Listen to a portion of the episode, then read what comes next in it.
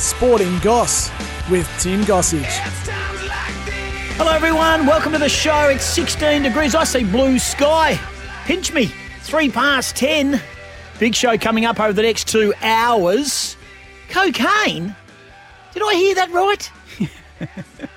An equestrian, Australian equestrian rider, has been banished from the Olympics, which has started. Australia has played softball this morning Yeah. and got pumped. Good start. Um, Chris Clafunis is here. Cocaine, Chris. Cocaine. I thought she was going to say, you know, it's been sent out of the village because testing positive to COVID. And she went, cocaine. what is going on with Oh, the world? wild. Wild. Why would you need cocaine? It's 2021. Isn't that an 80s drug as well? Come on. But if an equestrian. What are they doing? What are you doing? You're at the Olympics. I know. Seriously. I, well, I don't know whether they tested positive over there. I don't know any more details. We've got to find those. good point. Hey, we it could have been, you know, uh, a little while ago. When they were riding the horse down Northbridge in the main street. Anyway, hey, Chris, welcome. Thank you. Welcome So what- to you as well. No, no, thank you. thank you for welcoming to my own show. Hey, big show. And look, Yeah, huge. last night, Twitter, as you know, I'm now into day 17 of a self of self exile, mm-hmm. but I'm allowed to read it, but I'm not allowed to tweet it. Okay. So I've got no hold on any Twitter handles, Yes. right? And that's fact.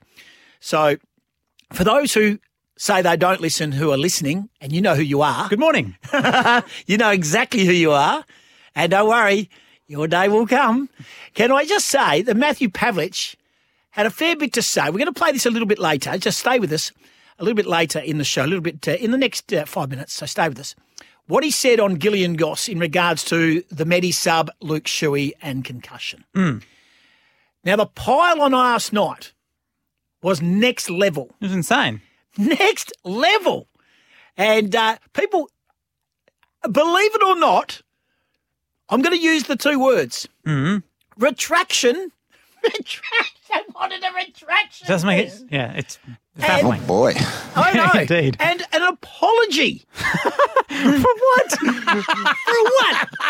I don't get it. Oh, it makes no sense. And and I look, I wouldn't be so uh, boring to go through people's threads uh, of outlandish statements that people have made. Mm-hmm. And hey, you look at it one in the mirror, you make statements. You know what? Because that's your job. That's what you're paid to do. Now you can have Absolutely. I know you can make comments on social media all you like, Hmm. but you say it because that's your opinion. Now Matthew Pavlich was paid to be in this studio and made had an opinion on whether Luke Shuey was injured or not, and he basically said, "Well, judging by what I saw and what Adam Simpson said, I think he might be able to train and play this week." Now that might have been overcooked, but forget about the semantics of it all.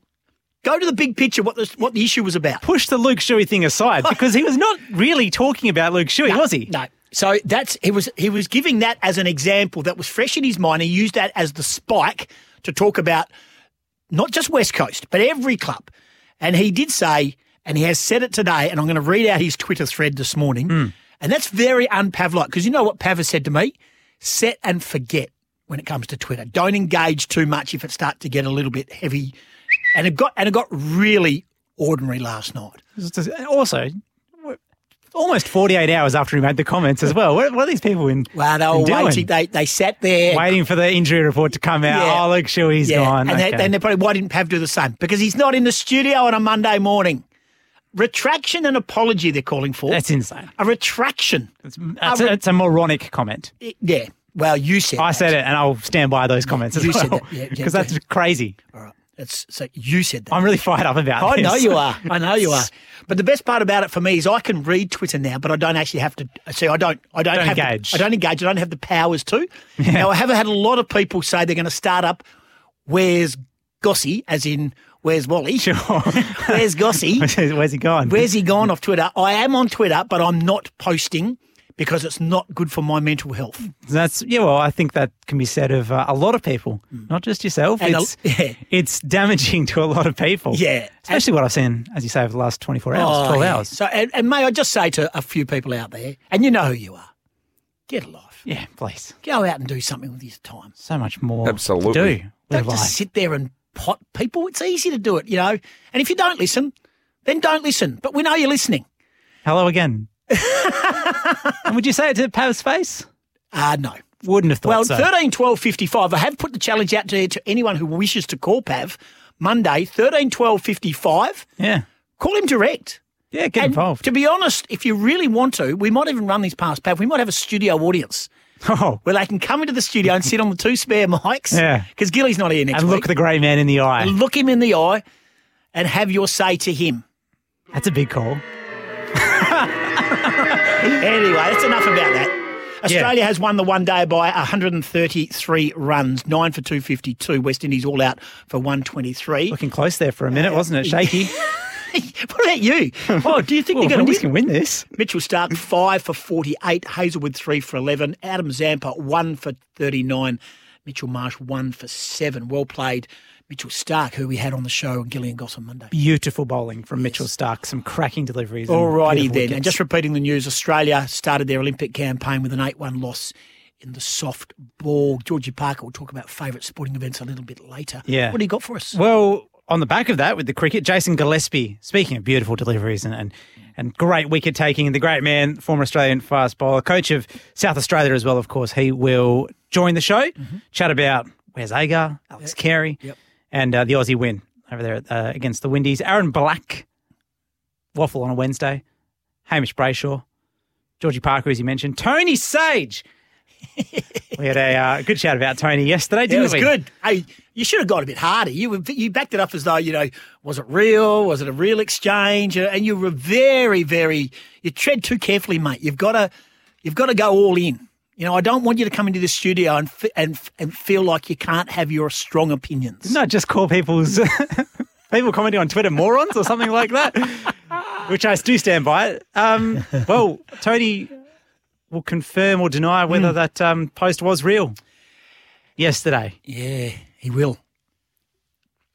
I'm looking forward to it. Me too. Really looking forward to it. Tony think- doesn't back down. No, Speaking of not sitting on the back fence, down, the great 'cause I won't back down. Very good. Who hey, sang that? speaking of Who sang that? cocaine, that's Tom Petty. Thank you. JJ Cale or Eric Clapton's version of cocaine?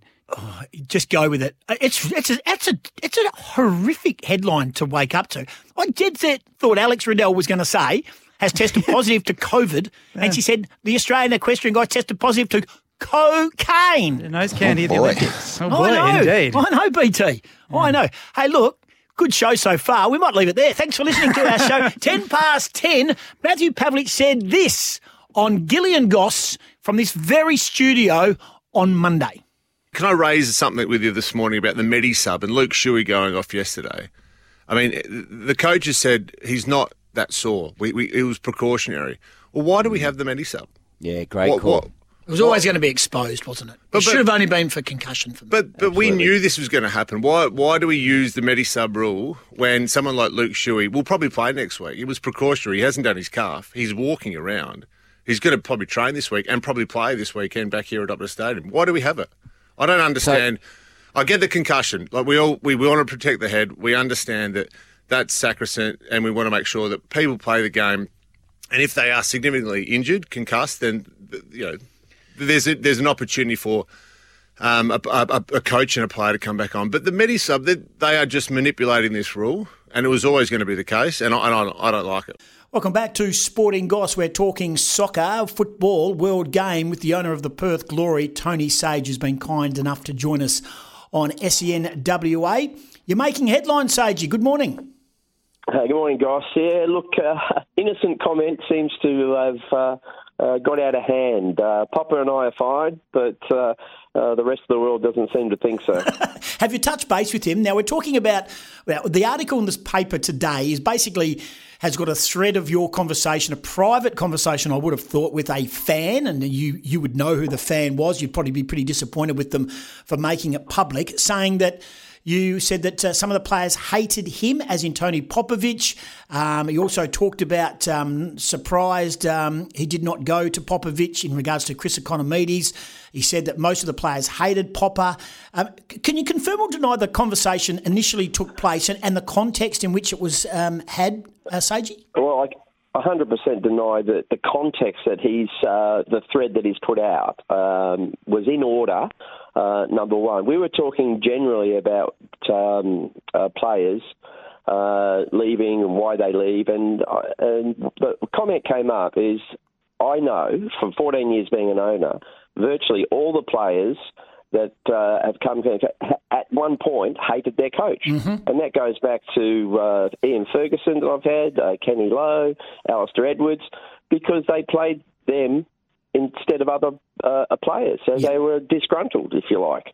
And that was the conversation we were having. And he's taken comments out of that. One of the comments, oh, even Popper, because he won a title. I said, even Popper. And you, so, so you saw the th- part of the thread. So, yeah, you can take it out of context, but uh, in context is players do not like their managers if they don't get played. Yeah. And that was the point I was trying to make. And, um, you know, so, so yeah, I did say it, and uh, but it, it, was taken out of context. Okay, so before we move on to a couple of other issues, I want to say, what is, you talked about, you in your opening comments here, Tony Sage, our guest, the owner of the Perth Glory, you said that you and Popper are fine. One, were you fine? Two, was he your first choice to replace Kenny Lowe? And three, have you touched base with him after these headlines have come come to uh, come to light? Yes, I have touched base with him. Go last one first. Uh, we're fine, uh, absolutely fine. He understands how people get things the wrong way, especially a disgruntled fan as well. I mean, uh, the fan obviously loves uh, uh, Chris Ikonomidis and he was upset he was gone.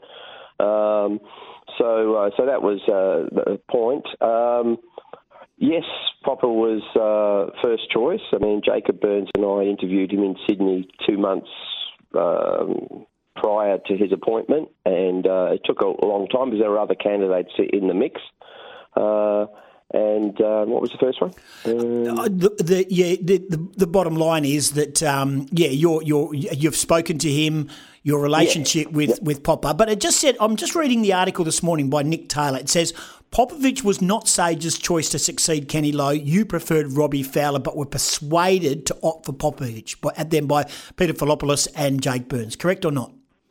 No, that's incorrect. Uh, uh, Robbie uh, and I go back a long way. As you know, he played here. We mm-hmm. became very close friends. Uh, so, yeah, he was in the mix. Uh, didn't have to be persuaded uh, at all. I mean, uh, you do your due diligence, though. So I rang up um, Peter Paul Lederer, the owner of uh, Western Sydney, when he left there, and uh, I just wanted to know the details of his sudden departure. That was the only thing that uh, concerned me. If a, another offer came from Europe, he might uh, he might go immediately. So that was my only concern. So yeah, I did relay those concerns to Peter Filopoulos uh, and to uh, Jacob Burns, but once uh, I had spoken to Paul Lederer um, uh, about his coaching ability, etc., he said, Tony, even if you get two years out of him, you're doing fantastic for your club. And that was enough for me to uh, make my decision. And won the Premier's plate under his reign, which is obviously yeah. justifies that performance. Uh, uh, just a couple of things on Tony. This is not so much about Tony Popovic, but as the owner and a man who has basically kept the club afloat, and you've done so much for the World Game in Australia and the like. Can I just I'm going to put it to you. Were you miffed and surprised that Tony Popovic's boys played in the first team? And did you think, or at any stage, did you question their selection? No, I never did question their selection. I leave uh, all the football, despite all the rumours and everything, I leave the football department to the football department. Um, I had this same situation, as you quite remember, two coaches previously with Alistair Edwards. Mm. Um, that was brought to a head by uh, the then captain Jacob Burns, and we all know what happened there. Um, but uh, no, I don't um, get involved. My personal opinion uh, is, uh, and I'll state it, that I didn't think it was a good idea. Uh, to to do that, but um, I don't interfere. So once I appoint a manager, he gets who he wants. I give him a budget though, uh, and he gets who who he wants. And I was surprised, uh, given the um, uh, previous history with Alistair Edwards, that he did uh, bring to the club his two sons. I was surprised, but. Um, I had trust in him, and he won us uh, Premier's Plate in his first season. And really, we were only uh, one goal off being in a um, uh, grand final again. We beat Wellington one 0 to get to the semi final, and we we got beaten. So we could have been in the grand uh, in the grand final two years running. Yeah, and I think we even go further back than Alistair Edwards. We can go back to Steve McMahon. He had the same issue too, didn't he? Didn't his boy play? Yeah, he did. I, I wasn't owner at the time, but uh, yeah, he had the same issue. Yes, It's always a bit of an issue. I think that's it's I very think- difficult for the manager. Hundred percent, it is. It's an issue at, at, in all sports at all levels. To be brutally honest with you, if you if your your boy or your girl is good enough to play or is at uh, the, you know, and you're the coach of it, it's a really difficult decision to make. So, will you stop um, your passion? Your private passion and your um, your conversations with people on social media and the like, which is what you've done here, because you've, judging by what you're telling me, you've been stitched up by this fan who you were having a private conversation with. Have you contacted that fan, so to speak, and will you refrain from such conversations going forward? Yeah, I have contacted that fan. He's very um, uh, remorseful, but um, he forwarded it to someone else who jumbled the um, uh, the the thread, if you like, a lot uh, around. So yeah, but uh, yeah, so yeah. Look, you know me, Goss. Over this many years, I'm I'm pretty open. I say what I feel. Um, so will I do that? Look, I'll be more circumspect who I I have private conversations with on social media, but you know, the, you, you've got to. I'm, a- I'm a passionate guy. You've got to say what you feel, and uh, yeah, it's true. I mean, players do not like coaches at, at certain points in the time. They might hate them at one point and love them the next when they get picked. You know, I mean, it happens in all sports, in every team sport not a 100% of the players uh, like the manager, and that's why so many coaches get sacked over the years. But you know, and, and, and it's true for the best coaches in the world too. You you know Ferguson. I mean, the the, the, the fights that Beckham had with Ferguson, it goes right at the top level. Uh, uh, of sport, and that's why some coaches get uh, tipped out because players do revolt. So yeah, it's it's a it's a I can't understand why it's caused any controversy given uh, that it's happened so often in sport. Yeah, one point two million dollars for Chris Ikonomidis. Uh, obviously, he was looking for a, a better offer. He was looked like he was out the door to Western Sydney. He's ended up at Melbourne Victory, which you also revealed in that conversation. Could you not afford one point two million dollars for Chris Ikonomidis, Sagey? Uh, look, I gave a budget to the football department. Uh, they offered him a very, very good sum, especially since we nursed him through 18 months of a, of a knee injury. And now I think I I said that out there too, so that might come out. So I'll be open. Uh, I thought there would be a little bit more loyalty given uh, that. Uh, you know, we did nurse him through. Uh, we let him go to the Socceroos camp early, which we didn't have to as a club. We could have kept him for those two games, which we drew and lost. Uh, we would have really needed him to make it into the finals this year. So I thought, showing all that loyalty, uh, he may have stayed. But look, Chris is a is a great young man. I mean, uh, I get on really well with Chris uh, on a personal level. Um, but uh, yeah, you, we just can't match that sort of uh, money for someone that's just come out of a knee injury as well um, and he could break down again. So, yeah, it's a, it's a lot of money for one player given the budget that we're setting for this financial year. Have you spoken to Chris Ikonomidis or had any conversation with him in regards to the loyalty factor? No, no, that's up to the um, football director. I don't talk to players uh, in that regard uh, ever about uh, uh, um, contracts. I mean, that's just not my job, and that's I, I leave that up to Terry McFlynn, our football director, and uh, Richie Garcia. So, and of course, the CEO gets involved uh, at the last minute to tidy up the contracts. But no, I never, never did. Um, Look, uh, like I said, I get on really well with Chris. I wish him well for the future. Uh, he's going to be a great Socceroo as well, so we'll be barracking for him when he plays for Australia. Um, but uh, yeah, we just couldn't afford him. Who is the young winger striker who's really fast and only 21? Would you like to share that with the uh, audience this morning? Uh, well, he's on trial here at the moment, Okay. so what, we'll we'll know by Monday if uh, Richie and uh, Terry sign him up. But uh, Where's he come yeah, from, Sagey? Where's he come from? Uh, he was in Adelaide last year and he stitched us up in one game, and uh, I think the fans will remember it when we sign him. All righty, well, look forward to seeing that unfold in the next couple of days or two. Are you happy with your squad? I know you're probably publicly going to say it, and you know you're talking about your football department. and You don't buy in. You give them a budget and they spend it, and hopefully they get what you need. Is there some concern about your squad at the moment, or are you you happy with the build? No, no, happy with the build. Um, we we do things uh, quite methodically. Uh, a lot of due D. So this um, player that's over from Adelaide now, lucky.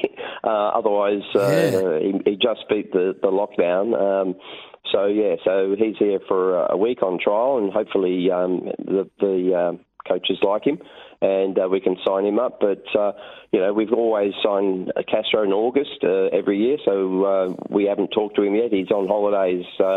Uh, in Cairns, I think he is at the moment. He doesn't get back till about the second week of August, as usual, uh, with him. So hopefully um, that's a, a, a re-sign, quite an easy re-sign.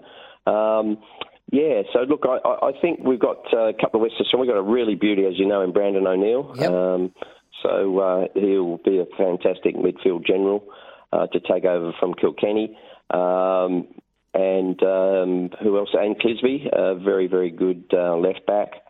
So yeah, bringing back West Australians. Uh, we're going to give a lot of the youth team. We're, we're doing extremely well in the youth team this year. Uh, in the NPL competition, so we'll give uh, a couple of those kids a chance as well. So look, we'll have a good, strong squad uh, by the middle of August.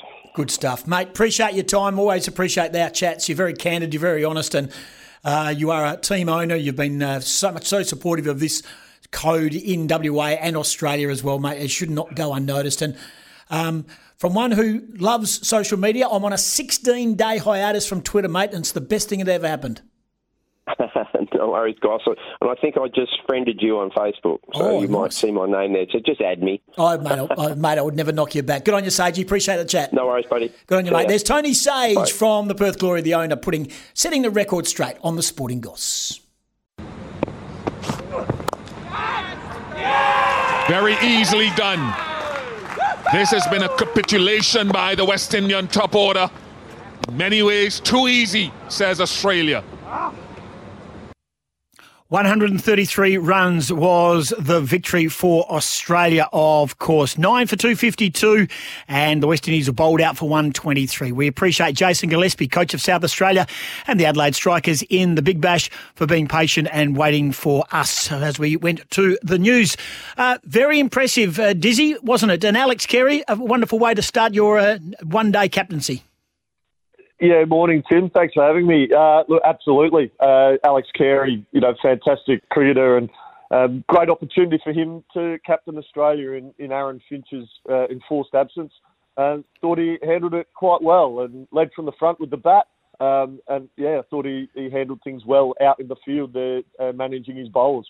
Yeah, 67 with the bat, five fours, a couple of sixes. Ashton Turner got amongst the runs as well. A couple of boys at the top order, the the newbies in Philippe and McDermott. Mitch Marsh made 20 as well. But it was with the ball. And Mitchell Starc was a guest with Gillian Goss uh, here on Monday. Um, what about that? Five wickets. He really is one of the great white ball bowlers in the world, if not the, the greatest. Yeah, he certainly is, Tim, and know, I think he'll go down as probably the, the, the best 50 over bowler Australia's ever had. That's for sure, and you know certainly the his his numbers uh, stack up with, with some of the absolute greats of the game. I thought he was fantastic to get a wicket first ball of the innings. Always, I suppose, gets the gets it off to a good start, and uh, you know getting five wickets there. I thought Josh Hazlewood at the other end bowled superbly as well. He was very miserly. Um, I think the the key for the Australian bowlers, I thought they managed their length on that surface. Uh, there that looked a, li- a little bit challenging to score when the when the seam bowlers got their lengths right, and uh, and that was certainly the case. But yeah, Mitchell Starc was uh, was from the very top draw. Some emotion too pre-game. Ashton Agar presenting Wes with his one-day cap. He bowled very well, very luckless, mind you. He's the only one of the five bowlers to not get a scalp, but uh, was very tidy. Six overs, none for 15. What do you make of his performance? And, and Wes Agar, who we, we do love in Western Australia, but he certainly made his name uh, at the best level over there in South Australia. You've had a lot to do with him. Yeah, it, it was an emotional moment, and you just saw. I remember uh, seeing it on on social media as well. I think cricket.com.au uh, put it on, and uh, seeing Ashton tear up a little bit. Uh, it was a beautiful moment, and um, you know I know how close Ashton and Wes are, and, and you know it's a tight family, the Agars. Um, yeah, very emotional moment. I thought Wes bowled really nicely, and um, you know, you know, but it's not a shock because you know we've seen firsthand at South Australia and the Adelaide Strikers just the hard work and effort that Wes puts into his game, and um, you know he, he's been fantastic. You know, I think you know a lot of credit must go uh, to you know the South Australian bowling coach Luke Butterworth and Adelaide Strikers bowling coach Joe Dawes. I think those guys have spent a lot of time with Wes, uh, helping him uh, learn and develop his game, and, and also you know, I think a, a shout out to Peter Siddle, uh, who's with the Adelaide Strikers last few seasons, has, has really taken Wes under his wing and and Wes follows Sids around a bit like a lost puppy, uh, like a love-struck uh, puppy at times, and just absorbs everything and, and, wants to learn as much as he can from uh, from Sids. And uh, yeah, it's just reward. I know, you know, I've been uh, messaging Joe Dawes and Peter Siddle over the last little bit, and Luke Butterworth, and you know, those guys are all chuffed to bits to uh, see Wes make his one-day debut. Three one day debuts, as mentioned, McDermott, Philippe, and Agar. I think that's really refreshing, isn't it? I know circumstances with some of our best short form players not over there at the moment for various reasons, but that's what opportunity does. And uh, they all had their little moments. I mean, Ben McDermott uh, stayed around a long time. Josh Philippe at the top of the order, taking the heat off the off the new ball and the like. And, and as you mentioned, Wes Agar? That's, that's a good thing going forward for Australian cricket. Yeah, it certainly is. Uh, ben and Josh uh, batting in the in the top three there uh, had the opportunity. They they got starts. Uh, they would have liked to have gone on and got made significant contributions. However, they would have uh, would have felt good to at least get a start there. And and look, that they showed signs, uh, real promising signs. Uh, and obviously, Wes, uh, you know, getting six overs under his belt in, in international cricket can only be good for him. So it's great for Australian cricket uh, going forward. It, it, gives the selectors some um, some real food for thought there um, and, and opportunity. And that's what we want. Um, obviously, we've got a T20 World Cup later this year. It just gives uh, gives these guys that really important uh, stretch opportunity, I suppose, that experience at international level, and it's fantastic. Jason Gillespie, our guest on Sporting Goss after the Australians completely demolished the West Indies by 133 runs. Now, this is coming off a 4 1 loss in the T20. I want to take you back to Alex Carey. I was asked some months ago, and I'm just a you know a battler with an opinion on most things. But Alex Carey, I believe, has got the opportunity going forward to possibly, with Tim Paine's departure eventually, of being the Test keeper for Australia, and then possibly opening the doors to be a Test captain. Do you subscribe to that theory, or do you think that's a bridge too far for Alex Carey to be one day, possibly, the Test captain of Australia? Uh, look, Tim, I, I, don't think it's a stretch too far. Um, you know, I, am really pleased that he's been afforded this opportunity uh, to captain Australia. Uh, his his one day form um, over the last year uh, with the bat and gloves has been sensational. So, look, he, has been a real uh, real shining light, I suppose, in the Australian 50 over team um, you know, we've been able to give him some opportunities at, at BBL level uh, in uh, Travis Head's absence over the last couple of seasons. We've, we've, actually been able to give Alex some captaincy experience in, in BBL, and, and look, he, he's certainly learnt a lot in, in with those opportunities, um, and and he's he's had the opportunity to captain South Australia as well. So. Um, he, he's he's getting those opportunities. He, he does show uh, you know leadership potential, and and it's been great to be able to provide him with those opportunities. And and it certainly gives the Australian selectors, the Australian coach, um, a look at him. And you know that's part of what what our role is at domestic level here in Australian cricket is to um, provide opportunities. You know, we, we want players being able to strive and and and play for Australia, get a baggy green, get a one day and T20 caps, and and and you know part of our role, uh, along with we certainly want to win trophies and, and mm. win games of cricket for our own state and our and our BBL franchise, but but also part of our role is is to provide uh, opportunities for players, um, you know, in various roles, so that they can um, be best prepared to represent our country. Last one for you, Diz. How are you coping in Adelaide with uh, with lockdown? We uh, you know, don't want to rub salt into the wound, but life is pretty normal here in Western Australia. We're yep. just, uh, you know, life is very much normal. We're on edge all the time, like the rest of the world, I suppose. But yep. what's it like in Adelaide at the moment, mate? Yeah, I mean, much like you guys over there in Perth, Tim, we've we've been relatively normal up until obviously we're just in lockdown. The first uh, full day of lockdown today. Mm. Um, we, we, I think everyone understands it's uh, it, it's uh, out of necessity. We we don't want to be in lockdown for any longer than we need to be.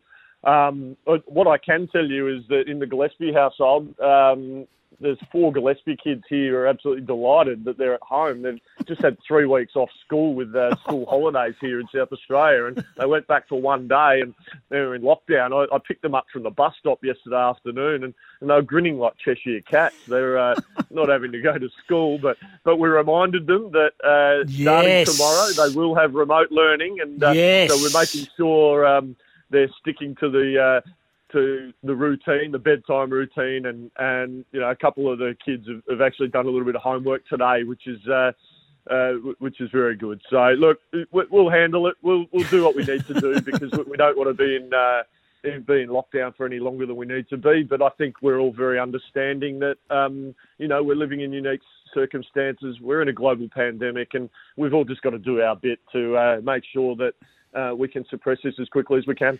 100%. Appreciate your time, mate. Good signs for the Australian uh, team, of course, bouncing back after that pretty demoralising 4-1 loss in the T20s, but a very dominant win in the uh, in the 50 overs. Thanks for joining us. Stay safe over there in Adelaide.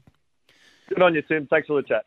Fantastic. Jason Gillespie, of course, coach of South Australia and the Adelaide Strikers. Let's get a breakaway. Uh, Mike from Palmyra has called. Nice work. 13 12 55.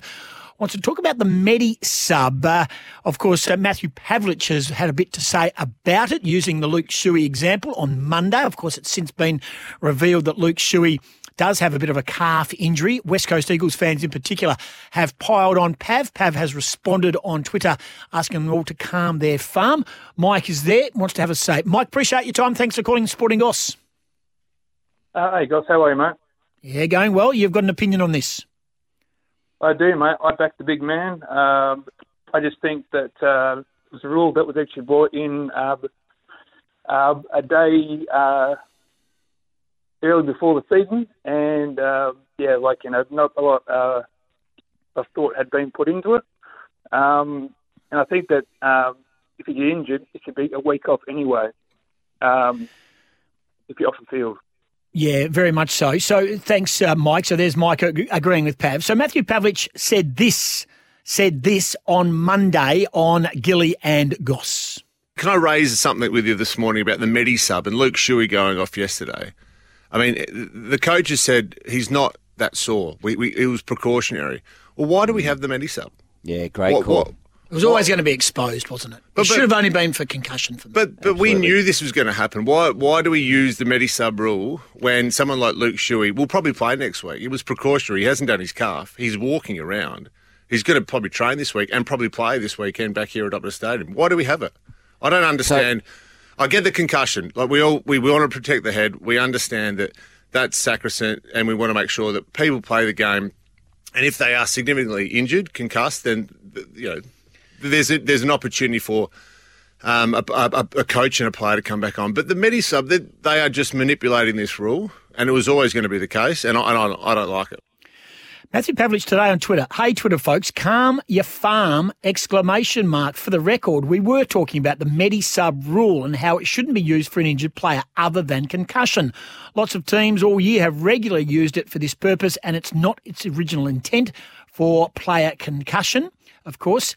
Now, I don't like how the industry pushed this rule through just before the 2021 season started and how it morphed quickly into all injuries and away from its original form regarding head knocks and concussion. Let's just play with 23 if we agree it's all worth it. That was Pav on Twitter today. Calls for a retraction and apologies. Really? I think you, people lost sight of the fact was he was speaking on Monday he was going on the advice of Adam Simpson saying it wasn't serious, so therefore, you know, he you know, hopefully wasn't going to be out for too long. It has since been revealed he has got a bit of a tweak in the calf. Matthew Pavlich was in the studio at seven o'clock on a Monday morning. He's not going to sit and wait for the West Coast Eagles to put out on Tuesday afternoon a medical report. That's not what he's paid to do. And if we are going to retract or apologise for every time we say something wrong, either on radio, on television, in print, or in many of your own cases, social media, we would spend 24 7 apologising. We move on, break out of the semantics. The big issue was the Medi sub. Concussion or injury, what is it for? That is what Matthew Pavlich was saying. Yes, he was using the Luke Shuey as an example because it was the fresh example. This is Sporting Goss.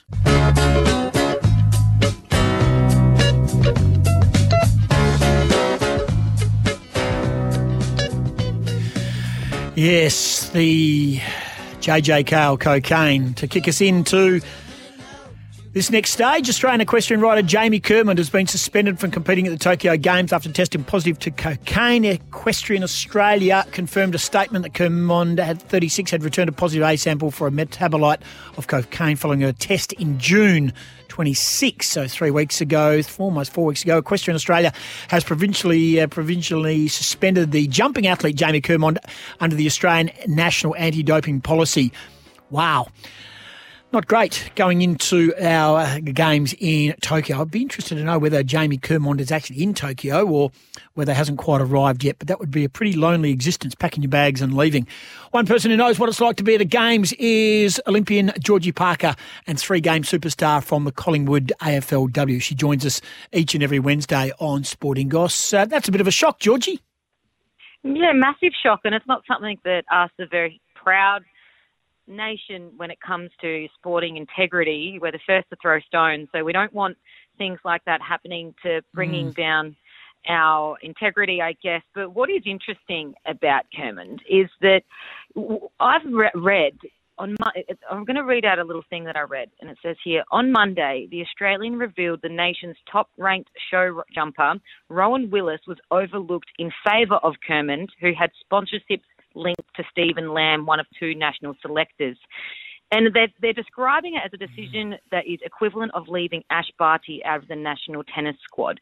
So he's already in there, which I guess in, in the equestrian world, maybe without deserving it because his ranking is well lower than Willis.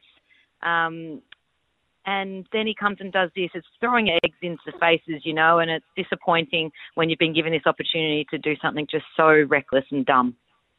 Very much so. Uh, Giannis Antetokounmpo, 33 points, 10 rebounds and one assist. And uh, LeBron James has just uh, put out on Twitter that he said, I think he said, um, uh, the Greek freak is hooping today. So even being acknowledged by LeBron James, that it is uh, almost three quarter time, and it's still plenty in it between, of course, the Suns and, of course, the Bucks. Let's turn our attention to a doco you watched last night or watched recently called Home Game. Tell us more. Oh, you should watch this. I mean, clearly I'm over here in Melbourne in lockdown, so just trying to find some things that aren't absolute trash to watch. And we jumped, we stumbled upon this show on Netflix called Home Game, and it's about all these traditional games all around the world. And mm-hmm. I cannot believe I'd never heard of this sport. It's called Calcio Storico hope I'm doing that name justice. And it's in um, Italy, in just in Florence, and you can only play for the postcode you were born in. There's only four teams: white, red, green, and yellow, blue, blue, and um, it's they play two games a year. It goes for 50 minutes, and essentially it's rugby with no rules. They just it's MMA and rugby combined, and it is absolutely bananas. And it's now made me go, I can't believe I've never watched this sport before, but it's ma- made me want to go there and watch this sport because it's absolutely wild. Um, but it made me think of all the bucket list sports that you want to go mm. to and things you want to see in the world. Is there anything that you particularly want to mm-hmm. see, Goss? There is. There is, and I'd love people to let us know. 0487 736 736. Let us know your bucket list sports. Mine is, and this will happen once we get back to normality, I will travel across uh, with my eldest daughter and we will go on the European tour and watch the Irish Golf Open into the Open Championship and then stay and hopefully they're on separate weeks, but then also go to the Silverstone Formula One Grand Prix in a bucket list, uh, about a month it'll take. Bucket list trip. Yep. A big bucket list trip. That's I want to go watch you won't like this because I know that I know you don't like tennis, but I want to go and watch every Grand Slam. That's what I want to do. I want to do my own little Grand Slam. I've done mm-hmm. three of the four. I've got to go over get over to the US Open. Um, but there's so many big sporting events, and you're missing them out. But I guess at the moment, especially with what nearly the entire country down in lockdown, we've got the Olympic Games that we can sit back and watch, and you can check out a lot of the action on SEN as well. So a little promo for the SEN. Yes, I'll be, um, I'll be, I'll be here. I'll be every day. I'll be in the studio. I'll oh. be uh, paneling through eight till eleven and eight till twelve on other days as well. So I'm looking forward to that. looking forward to the Olympic yeah. Games. Can't wait. I'll, yeah. I'll be crossing live to the tennis as much as I can. Oh, yeah, you love it, especially women's tennis, don't you, guys? Uh, Ash Barty, I can't get enough of Ash Barty. Now, just quickly, you because we are pressed for time, I'm sorry, I do apologise, but you have No, spoken to the crew inside the, the village, and the cardboard beds do exist, but apparently they are super strong. Yes, they're super strong, but the, the girls and guys, I've spoken to a lot of the hockey um, players over there, and it's a really interesting um, situation for them. You know, I'm stressed over here. I don't want to go to a supermarket because I'm scared of mm. getting stuck in quarantine, but over there, clearly much more at stake. There's like their heart rates are going through the roof every time they go to the food hall, but their food hall, they're there in times you only can be there for 30 minutes. You're in these little cubicles. You're not allowed out of your place. But when you are allowed out of your apartment, they're saying it's 35 degrees and you just go out and instantly sweat. It's so humid. So they're doing it tough in a way. Um, they'd be bored and stressed and anxious and can't wait for this to go ahead. And especially in a sport like hockey, clearly I'm, I'm very um, into that with my background. But they're there for two weeks or more than two and a half weeks in those circumstances. They're not there for three days like some are. So it's going to be a long few weeks for them. Out of time, stay safe. We'll chat on Monday on Gilly and Goss. They're legends. Bye, mate. Georgie Parker joins us, Sporting Goss and Gilly and Goss. It's six away from 11, back before the 11 o'clock news. Plenty coming up. Stay with us. Tony Sage, we've already chatted with, and that has caused a ruckus. We'll take a break, get to news. Plenty more Sporting Goss. Five seconds to go in the third quarter, and Devin Booker is on the line and has a chance to put Phoenix in front at three quarter time as they fight to stay alive in the game six of the NBA. Milwaukee lead 3 2. And Antetokounmpo, the Greek freak, is actually 77 all with less than five seconds to go in the third. As we take a look here, Three point shot on the buzzer doesn't go. So 77 all. You don't get any tighter than that. The end of the third. Ben in York, we'll get to your text after the break. 0487 736 736 is the text number or 1312 55. Coming up, Aaron Black, Hamish Brayshaw. We're talking footy, Jim Taylor, and we'll also hear more from Sam Mitchell. He's defended the handover at Hawthorn. Plenty going on. Stay with us, go nowhere. This is Sporting Goss. Sporting Goss keeping an eye on the WAFL, of course, and our attention this week turns to a big game for both teams. Really, the last gasp for Peel Thunder and West Perth trying to cement their place in the top five, albeit it looks pretty safe for now. They've been in form, and so too has our next guest, Aaron Black. He joins us on the Sporting Goss. Winning form is good form, and the, the Falcons are in that at the moment, Blackie. Welcome to the show. Thanks for having me, Goss. I'm looking forward to it as always. Hey, mate, the boys are in form, albeit you just fell over the line against East Fremantle. But uh, by this, uh, by the stretch of the form guide, the way it is, you are one of the form clubs of the comp. Yeah, oh, look, the last two weeks we've probably um, struggled in last quarters, but I think um, the comment I made after the game to, to Jeff um, was good sides win those games. So we, we we weren't playing the way we wanted to, but you, you still find a way to win. So I think that's a positive for what we're doing at the moment is we've struggled, but we've also found a way to, to win them. So five in a row's um, obviously a, a good thing, but we've got another another big job this week. Very much so. So when you sit down with Jeff Valentine and the rest of the playing group after the game, and you talk and you you mention those uh, those last quarters where it's become a bit of a struggle, can you put your finger on why?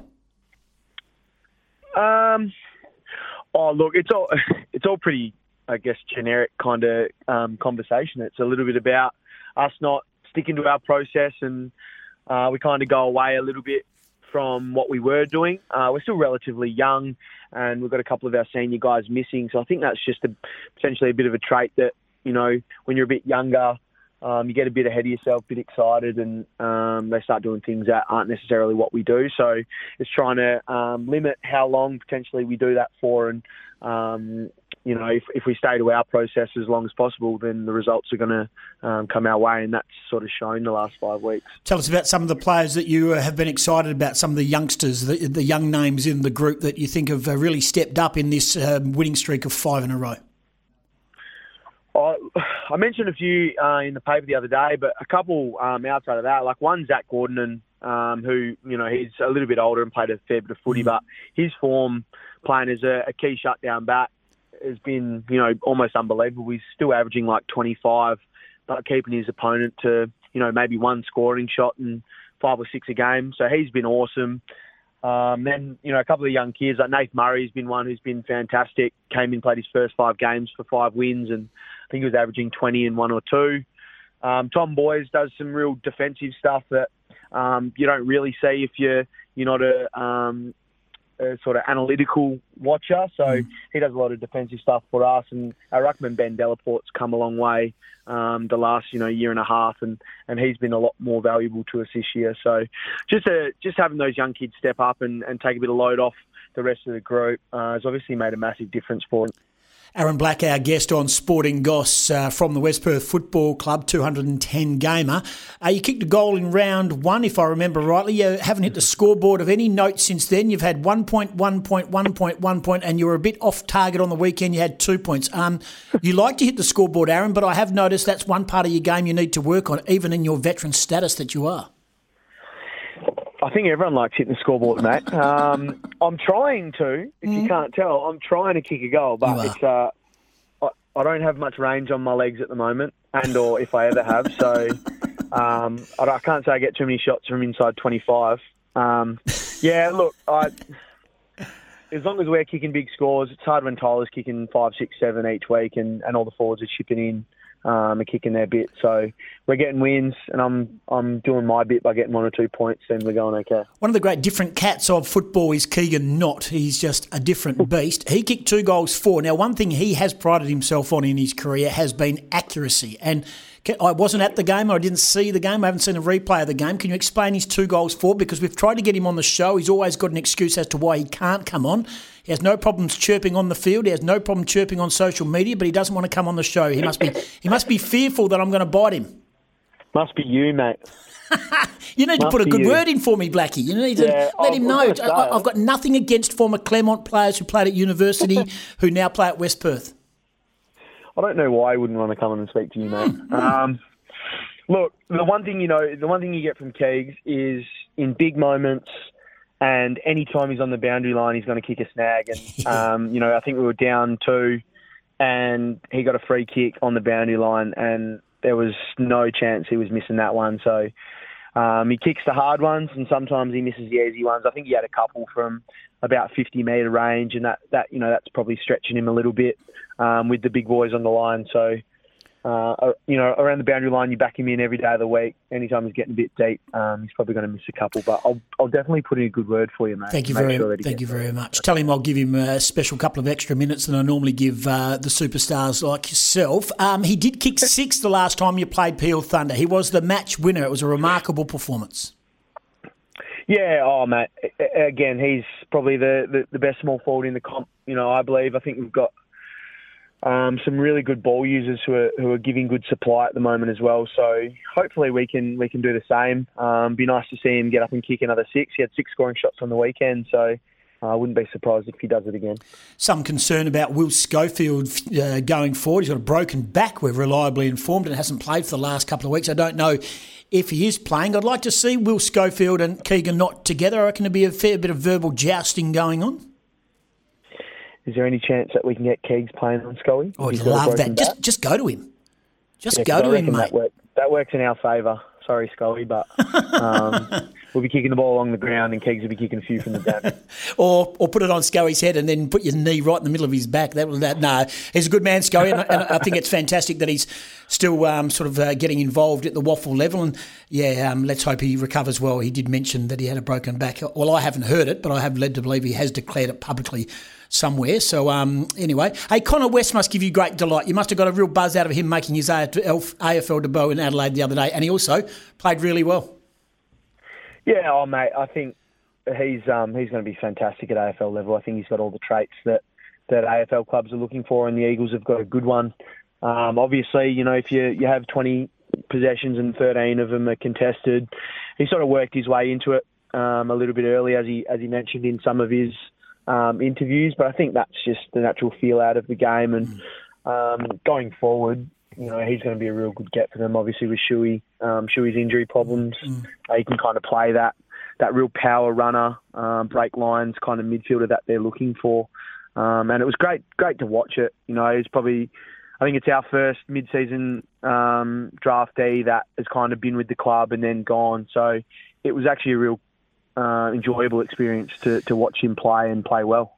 Interesting though, you have to cover for him, don't you? And I know he's been gone a little while now. Um, are you comfortable with you know the way that the midfield has started to work without Connor West and his grunt and his grind and his disposal level? Yeah, oh, it, it's definitely a difficult one, um, but I think so. A, a lot of midfield stuff, a lot of positional stuff is about having a good mix. You know, so I think you know Connor goes out. We find a, we find a couple of guys like um, Murray and um, Tom Boys who can potentially combine to give us that mix that we that we had with Connor. So they they they've they've come into the side and just played their role. Um, and you know potentially adds a little bit more on on me and Nelly um, to do some more things. But what they've done is they've filled um, you know his void uh, together, uh, and I think that's that's been really good. And they're, they're very understanding of their roles coming into the side. I think that can also be challenging when you get um, a change in the side. Um, people don't necessarily understand what we need of them, uh, and they've come in and gone, well, if, if you need me to play, do this and do that, and, and they've just been willing to do it. So um, that makes you know the mid's life a lot easier, makes the team's life a lot easier because we know what we're getting. Aaron Black, our guest on Sporting Goss from the West Perth Football Club, ahead of taking on Peel Thunder this weekend. Gee, your tackle counts are up, mate, um, or four on the weekend, but gee, you must be pleased. I mean, I think you knocked off 12 against Claremont. I know you like playing Claremont, and Claremont like playing you. Um, so your tackle count was up? I do like playing Claremont, so I definitely um, added a, I had a bit more aggression for that one. But uh, yeah, I, I, just think um, it's depending on what um, I'm needed to do. In the last you know four or five weeks, my role's been slightly different, a little bit more um, defensive as a mid, but I'm still obviously getting my hands on the footy. So th- it's that time of year where uh, it's really important that the leaders are, are stepping up and and um, leading by example. I think that's had a big difference uh, for us. Uh, obviously, winning five in a row again, but um, I do like uh, that in inside tough and under stuff. Although people like to think I'm I'm soft and like it on the outside. No, you're not. No, you're not. You I wouldn't believe it, would you? No, I know, I know. Only Subiaco fans think that. Oh, sorry. Hey, hey, can I uh, ask you? The, the the premiership is concealed. I say this every time I speak to someone from the WAFL. Uh, anyone on any day that is a contender is going to win this flag. I saw Subi on the weekend. They took a long time to shake off Mind you, they were pretty stocked up West Coast WAFL. Uh, they didn't have Delahunty. You only need one or two injuries, don't you, at the top level, and it can really derail your chances. As long as, and you mentioned you had a few senior blokes out at the moment, you must be happy. The fact is, you are winning. Still have a couple of um, important pieces to the puzzle not there, but at the same time, is one bad game. You're only you're only a bad day away from really hurting your premiership chances. Mate, you're exactly right. Um, I, I, don't think I've, I've, actually been involved in a season that's probably been this even. I think I think we say that you know multiple times, um, you know, across the years that oh it's an even comp, it's an even comp.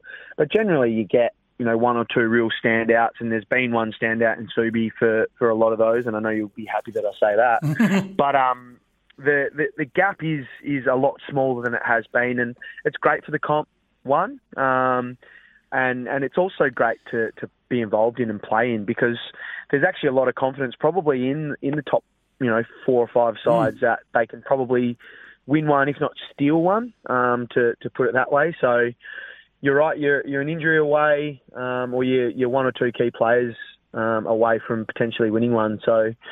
Um, it's exciting, but it's also, you know, potentially daunting for, for the young kids and um, there's still a long way to go. I think there's six games left, or they're deciding what to do with the back end of the, the season. So um, it's going to be an interesting finish. Very much so. I mean, you know, just so the ladder looks like this for our listeners. Subiaco are on top on 36, but their percentage is whopping 140. They've got a miserly defence. That's the difference.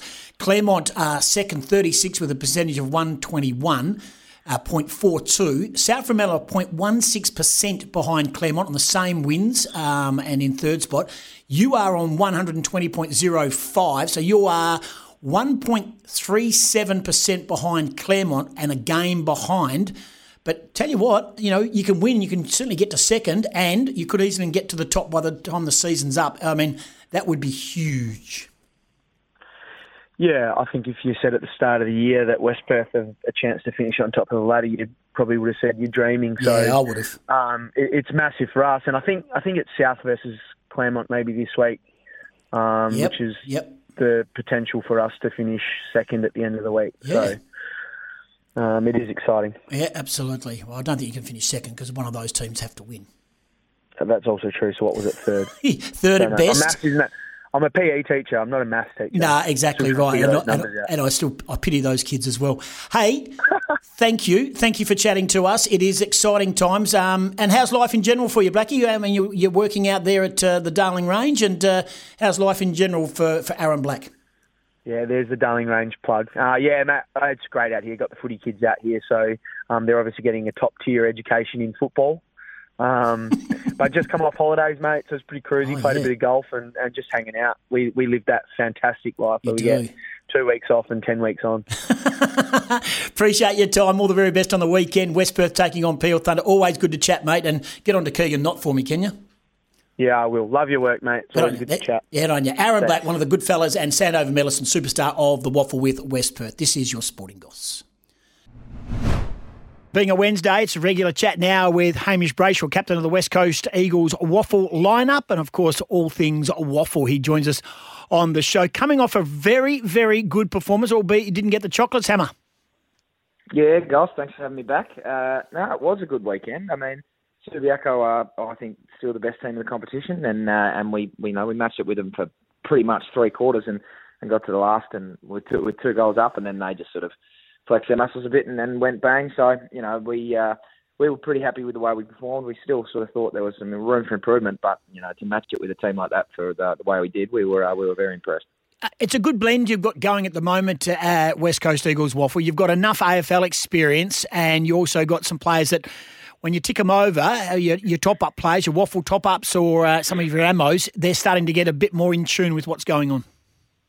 Yeah, it is. Uh, I mean, I've said it a few times this year. I think 10 AFL listed players is probably the, the, the cut-off where we're competitive. Uh, anything around that, it's, um, you know, here or there. But I think, you know, the start of the year, albeit it wasn't the best start we wanted, it gave a lot of our WAFL listed guys some league experience that they otherwise would have, wouldn't have got. Um, so you look at it now and, uh, and, and, you know, you've got some guys that have played probably 10 league games. That, like Joey Deegan, he's really starting to play um, good footy. Even Zane Sumich has come now. He, Mm. he's, he's putting together a really good uh, back end of the year. So, you know, we had to blood some guys earlier, earlier than we probably should have. And, um, and you know, I think that's paying dividends now because they're really on board with the system. They, we're, um, they're connected with the AFL listed guys when they come back. And, and we've sort of, with more of a team at this stage of the year, which unfortunately has come a bit, little too, little too late. But, you know, you look forward into next year and, and going forward, and that's I think that's really good progress for our young guys. No doubt. So you get back on the horse this week, of course, and you've got East Perth, who, again, we saw. I think we've ever said every time we played East Perth, they they just ticking around the edges. They're winning enough games to to give them some hope, and uh, they're going to be tough to beat. That game, of course, at Leederville Oval again.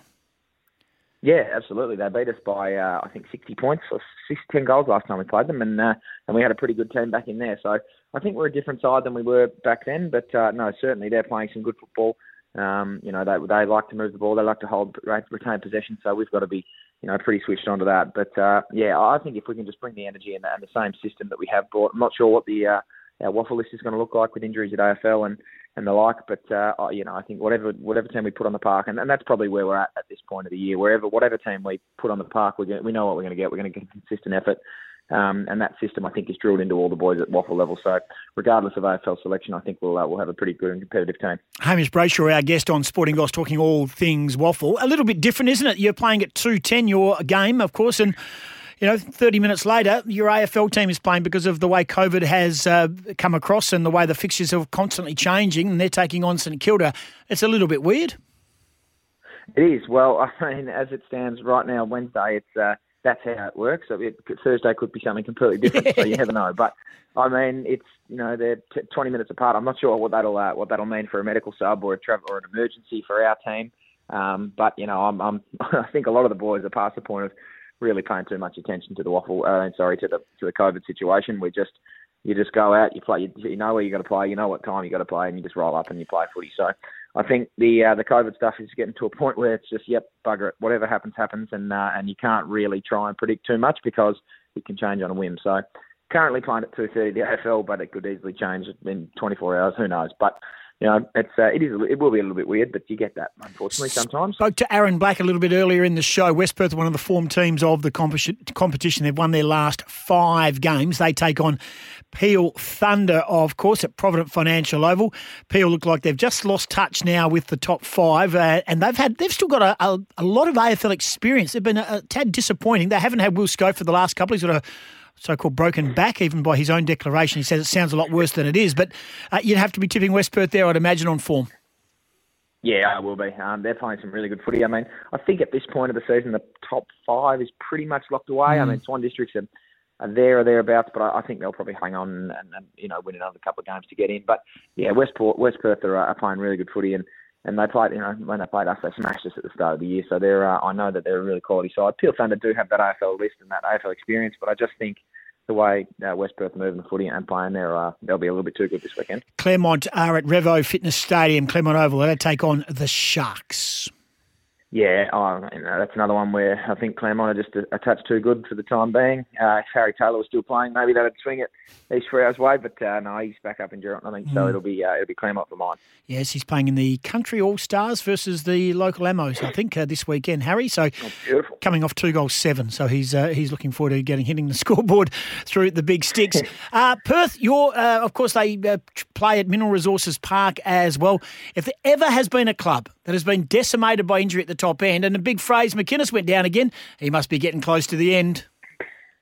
Yeah, well, it's uh, they have been absolutely smashed this year with injury. They've got, you know, Josh Smith, their recruit from over east, has come over and hurt himself. Fraser hurt himself in the first game, came back, and now he's done again. So, yeah, I mean, I don't think they'll get the win. I think who have they got this week? They've got uh, Swan Districts. Yeah, Swan, Swan Districts, Districts this yep. week. Yep. So I think Swan Districts will will get the chocolates. But uh, no, I, I do feel for those boys. I mean, I'm good mates with um, quite a few of them. So yeah, a feeling for Fraser, but. Uh, I think Swans will be a bit too good. Yeah, we hope uh, we wish them well. Uh, when Perth are up and about, the competition seems to have a little bit more zing in it. And then they've got Subiaco and South Fremantle. Huge contest, this one. Yeah, that'll be a good one. Uh, I'm very much looking forward to seeing the result of that, walking off the park Saturday. But uh, I think, oh, sorry, they're Sunday, aren't they? I might yep. go watch that. But uh, I think I think Subi are the best team in the comp, so I don't think they'll be they'll be getting beaten on the weekend. I think they're two. I mean, they're really. It's going to be a very good game. They're both contested winning sides, and they got some really good midfield. But I just think I think Subi will be a bit too a touch of class above, and they'll uh, they'll run over the top. One of the most listened to footy podcasts in the country, in particular, well, they're certainly number one in Western Australia, but in the country is Coast to Coast. Uh, would you like to give a preview in regards to if people want to, to get in and uh, have a listen? What should they be listening to for the show? Yeah, it certainly is one of the premier podcasts going around, Goss, uh, as you well know. But uh, I think this week, uh, Oscar and myself and you engage in one of the great belly laughs of the show with uh, a look into a, uh, a bit of a bit of fun between the AFL boys last year across the AFL with the uh, the AFLPA Zoom calls in, in regards to COVID and, and you know things changing on a whim and few of the boys got a bit sick of it and started uh, pulling the mickey out of Jake Waterman. So that uh, has since filtered through the entire competition. And uh, if you want to have a little listen as to what we're talking about, go and listen to Coast to Coast. Uh, that was a very, very good laugh. It was very, very funny. And I think Jeremy McGovern also is a good listener as well. Plays one, game 150. And just the last one for us, uh, Hammer, how does the week play out for you? Uh, we're on Wednesday, as you mentioned. Um, does the weather affect uh, the way the community department at the West Coast Eagles operates? Unfortunately, it doesn't, Goss. We were uh, we're out in the rain regardless. Uh, the, I think you get to a point where you you know you're doing clinics with primary school kids that just want to have a bit of fun and play footy, and uh, you just suck it up, and they they do. So you get out there. So I've got uh, I got the day off today, and then I'm working tomorrow and Friday. So pretty cruisy looking week. I mean, the weather's pretty good right now. I'm not sure how much longer it'll hold, but uh, you know, it's a, a pretty relaxing week. I don't, mm. I'm going to try my best not to pay attention too much to the COVID stuff at uh, the AFL level unless it directly affects us. Mm. Uh, and just you know focus on a weekend. But uh, we think we can, you know, we think we've a good chance this weekend. So we are uh, we're going to try and prepare as best we can. Uh, hundred percent. I'm looking out the studio as we see for the first time in a long time. Genuine blue skies. Are you hitting the course at any stage today, Hammer? Uh, I might do this afternoon, Goss. It's uh, it has been. We don't have a dryer in our house, so it's been about two and a half weeks of not a lot of washing being done. Oh, so we'll, uh, I'll probably have to put through three or four of them today. So uh, I might get on later on this afternoon and see how we go. Good on you, mate. Appreciate the chat. Easy, guys. Cheers, mate. Hamish Brayshaw, West Coast Eagles WAFL captain, outstanding. I think the bloke's got a very big media future. It's about time we had a Brayshaw in the media that had some talent. This is the Sporting Goss. Game six in the NBA, Milwaukee 100, Phoenix 94. Giannis Antetokounmpo has 49 points and has, I think, missed once from the free throw line. They've sent him there about 18 times. Still to come, get your pen and paper ready because we are racing at Belmont. Jim Taylor saddles up four runners today. Always gamble responsibly. G'day, Goss. Ben in York. Hello, Ben. As migrants to Australia, I'd love to take my boys to the MCG and watch the AFL Grand Final, particularly if the Dockers are participating. A few years ago, we went to Melbourne to look around the outside, but I've never been in. Would love to go to a Grand Final there. It is a great experience for you, Ben. And I'm sure when the world gets back to a little normality, it will be a, a day that you and the boys and the family will remember. Mike from Pally, uh, sporting events. I'd like to go to the NBA All Star Weekend when MJ was playing. Also a live WrestleMania with live crowd, not virtual. And last, a Freo Grand Final, taking home the cup for the first time. Good on you, Mike. Appreciate that. So we are asking on what sporting event you would like to see. 0487 736 736. 28 away from 12 o'clock. Sam Mitchell spoke to Gerard Whateley this morning, and there's been a lot of fallout over the handover to, of course, Alastair Clarkson. There are reports that it's got nasty, that Alastair Clarkson bar- blasted a significant uh, senior member of staff before going into the press conference to announce the handover. Sam Mitchell, he talks about a number of things. Here's what he had to say about absolutely not being pushed to coach next year and to move Alastair Clarkson on. This is Sam Mitchell on Whateley. Sam, have you suggested you want to be Hawthorn coach next year and would prefer Alastair Clarkson not be at the Hawks? Absolutely not. That has not happened. We've been working on some form of succession for such a long period of time.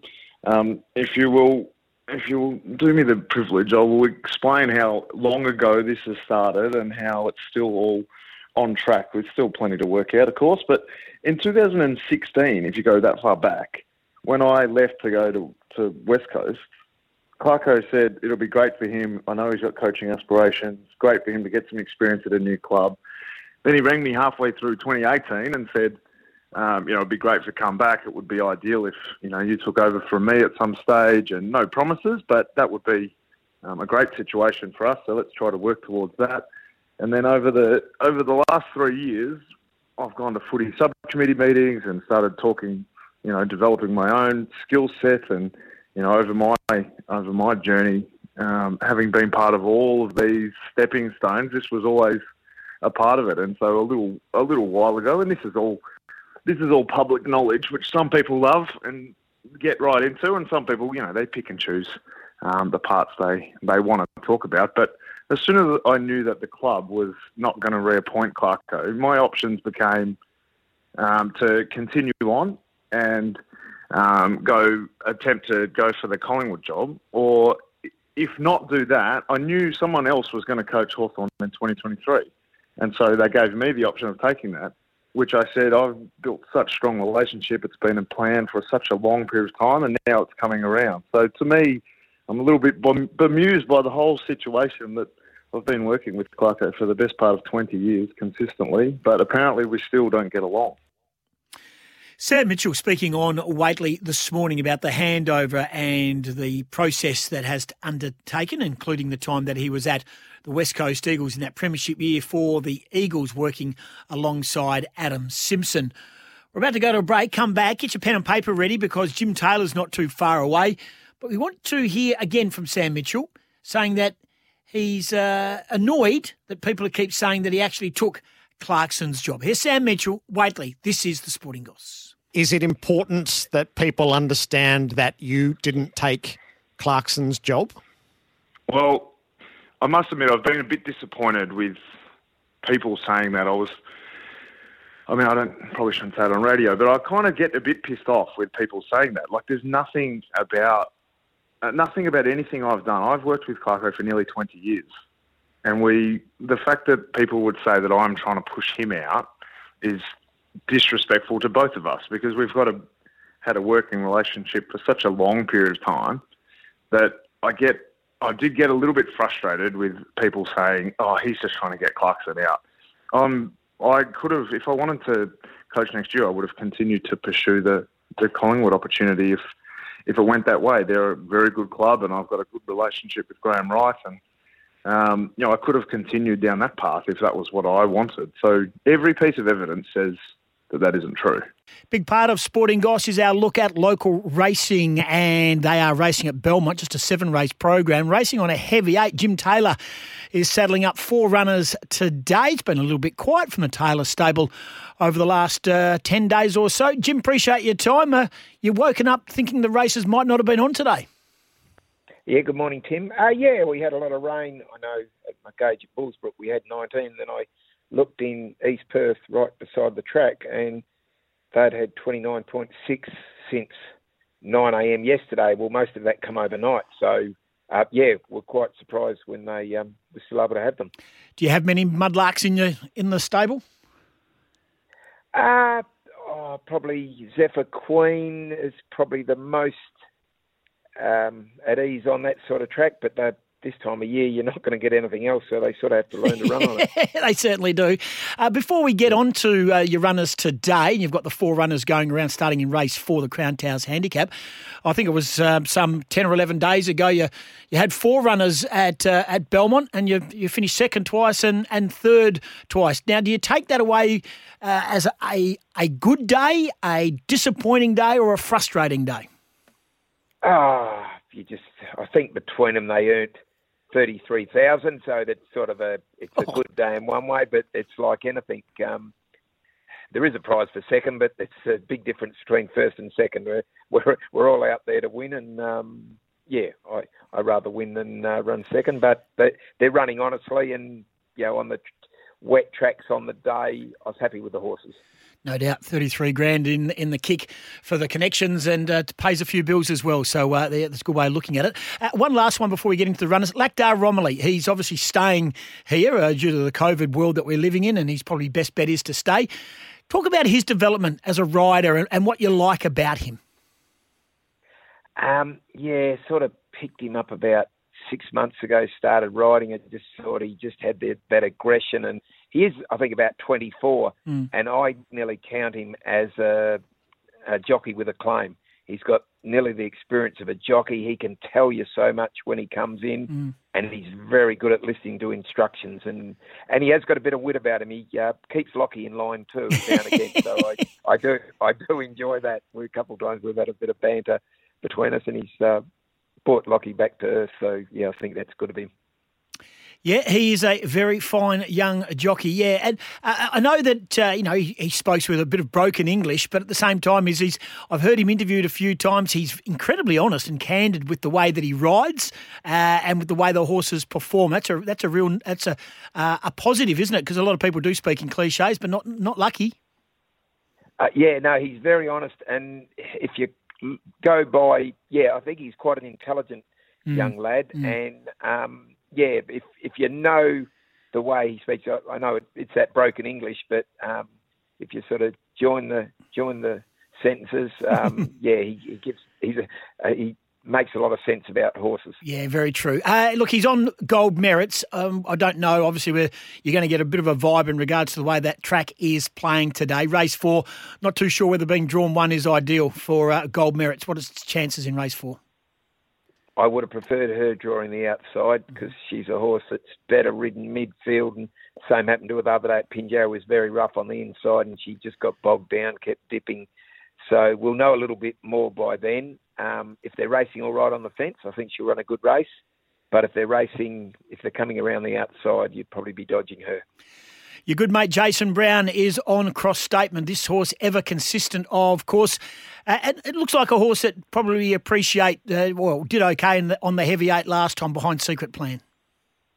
I think Tim, it's just that he's a fairly good horse. I, I reckon he's a better horse on top of the ground, mm-hmm. but I think he's got a bit of a future. So he's sort of probably overcoming whether he sort of not not the best on the heavy track. He's just he's got a fair bit of ability, and because he'll roll forward and probably lead, um, whereas Gold Merits will be dictated to the horses around him. He can dictate where he wants to be. If they're racing a little bit off the fence, he can lead. off the fence. So um, yeah, that way I think Jason will dictate where he wants to be and sort of um, from there be pretty hard to beat. You talked about uh, Lakdar Ramoly being a, a, nice jockey and one uh, season campaigner as a 24 year old with a claim. Um, Holly Watson's really taking all before her at the moment. You don't want to admit it that maybe Simon Miller's had some influence over her progression, um, but she's on Zephyr Queen. Uh, you're suited by, obviously, you get the claim there to take the weight off the 60 kilos that you've been allotted. Uh, the barrier uh, might not be a bad thing, but once again, it'll be interesting to see how it all plays out. Yeah, the Super X has come out, Tim. So that was the other logical leader. So she should find the front. Mm-hmm. And as as you say, Holly, I think she'll probably Lakdale win this year's leading apprentice, and I think she'll go pretty close to to um, going leading apprentice next year. But no help, Simon Miller, he wouldn't know how to sit on a horse. So yeah, um, but I, I sort of give her some advice to sort of take her away from you know his stable a little so, bit. So you unravel all his good work with one ride on Zephyr Queen. Yeah, no, I um, yeah, no, I uh, I she she no she she li- she listens well too, and Simon and I uh, talk about her rides, and if I if I have some advice, mm. I tell Simon to pass it on. But it, yeah, it, we as we you know we have our bit of banter, but um, he sort of respects if I say something about her riding, he he'll pass it on because. Mm. Yeah, he knows I've been out there. It does. Uh, she sits on well, doesn't she? She's a really nice rider. Yeah. I mean, she's only just entered the sort of the, the, the metro stage. Really, it was only he held, got held back for a little while. Then she rode a couple of winners on in the midweeks, and I think she had a, a double on the Saturday. So I mean, she really has got the talent. What do you like about her from a from a former jockey's perspective? Oh, she is very balanced. Listens well and horses naturally run for her. She goes very well when they when they lead. They seem to.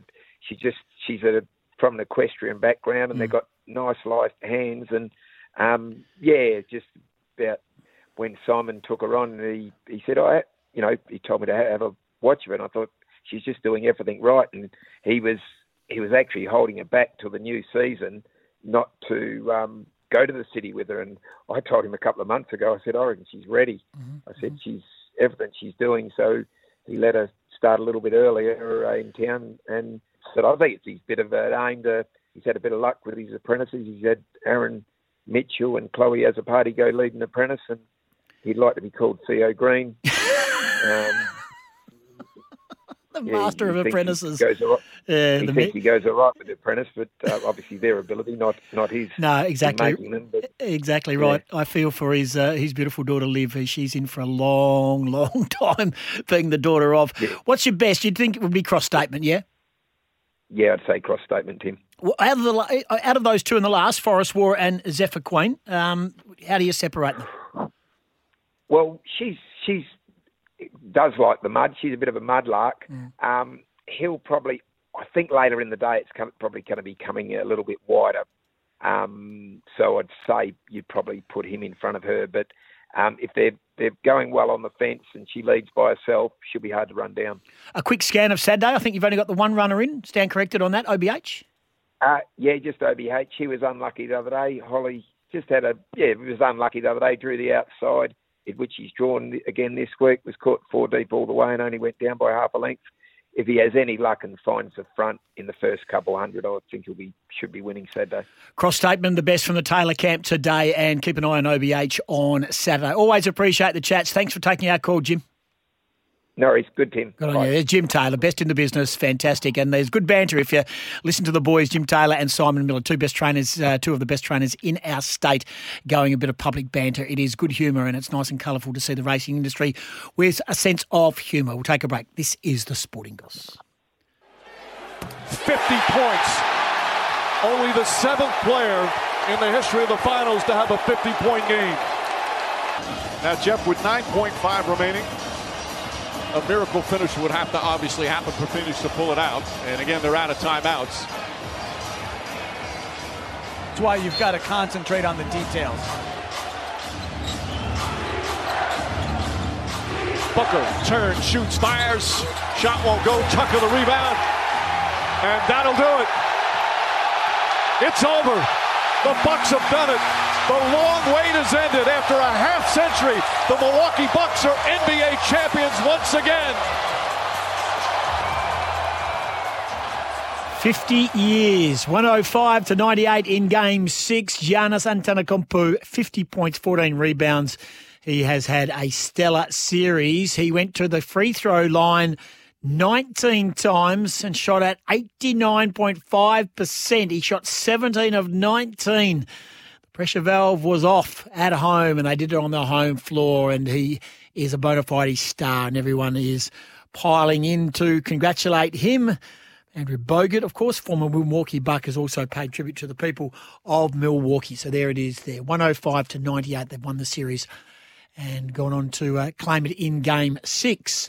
Earlier today, we asked whether what was the sporting event that you would like to see, Georgie Parker in her segment.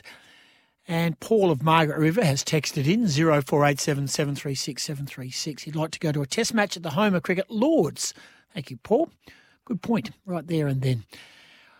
Ange Postecoglou um, had a win, which is fantastic, and he spoke. Uh, of course, he didn't have a win; he had a one-all draw in uh, one of his first hitouts for Celtic, and he spoke uh, post-match. This is Ange Postecoglou, the new manager of Scottish Giants Celtic.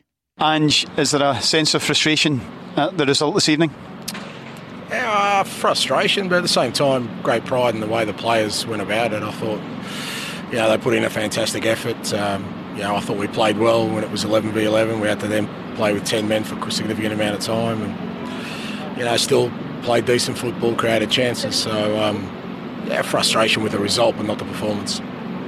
A couple of contentious moments. Uh, the sending off of Nir Bitton. Any complaints there? No, I think, as I said, uh, he'd already been booked. So when you're already booked, you've got to be really careful. And uh, I didn't have a great view of it, but obviously it gives the referee the opportunity, if there's another infringement, to, to pull out another yellow card. And young Stephen Welsh um, certainly pleaded innocence at the time. It looked a, a, clean tackle. Did the referee perhaps make the wrong decision? Yeah, I mean, look, I, don't waste too much time on refereeing decisions, to be honest. I'm, I'm looking at performance of our team, and, and I thought tonight, on the way to chances, on the way we played, we deserved to get to get the win. We didn't, and uh, I guess the result is the frustrating bit the fans bring their own enthusiasm, but someone like Liel Abada, you can see, is bursting with that, and he got on the score sheet tonight, so a huge yeah. bonus for him starting that one. Yeah, it was a bright start by him. You know, he, his movement was intelligent. He, you know, he took his goal well. He was in the right area. He's whipped in a couple of good crosses. I mean, he's literally had you know two, three sessions with us, so it was a promising start. And, and you know, he's, he's he's a very talented young player, and one we're looking forward to working with. And now it will be off to Denmark. Obviously, rule changes this year. The, the away goal not as significant as it perhaps was before, so this one now wide open. Yeah, I think you know it's it's half time in a in a fixture, and um, yeah, from our perspective, we'll be better prepared for the second game, no doubt. I mean, um, people won't know the enormous effort the players put in today, considering the preparation we had. So um, you know, having eight days now is uh, be good for us. Ange Postecoglou from Celtic. We won't have time to get to Ashton Agar, but I can tell you if you do see it on social media, Ashton Agar presenting Wes with his cap. Australia 133 run winners against the Windies in game one of their 50 over series. Of course, uh, just the big news coming through Australian equestrian rider Jamie Kermond suspended from competing at the Games, testing positive to cocaine. A bit to play out in that one as well. Thanks for your company today. Don't forget, we'll be on your radio tomorrow from 10 o'clock with Sporting Goss. Plenty to come on tomorrow's show. Just a reminder Milwaukee Bucks 105 beat the Suns 98. Australia have taken out game one of the limited overs. Sam Mitchell has defended his role in taking over from Alastair Clarkson at Hawthorn. Thanks for your company for joining us. Again, on your radio tomorrow from 10. Stay with SEN. Don't forget, next week our Olympic Games coverage does commence. Australia losing game one of the softball against Japan 8 1. Until 10 o'clock tomorrow, stay safe and stay tuned to SEN.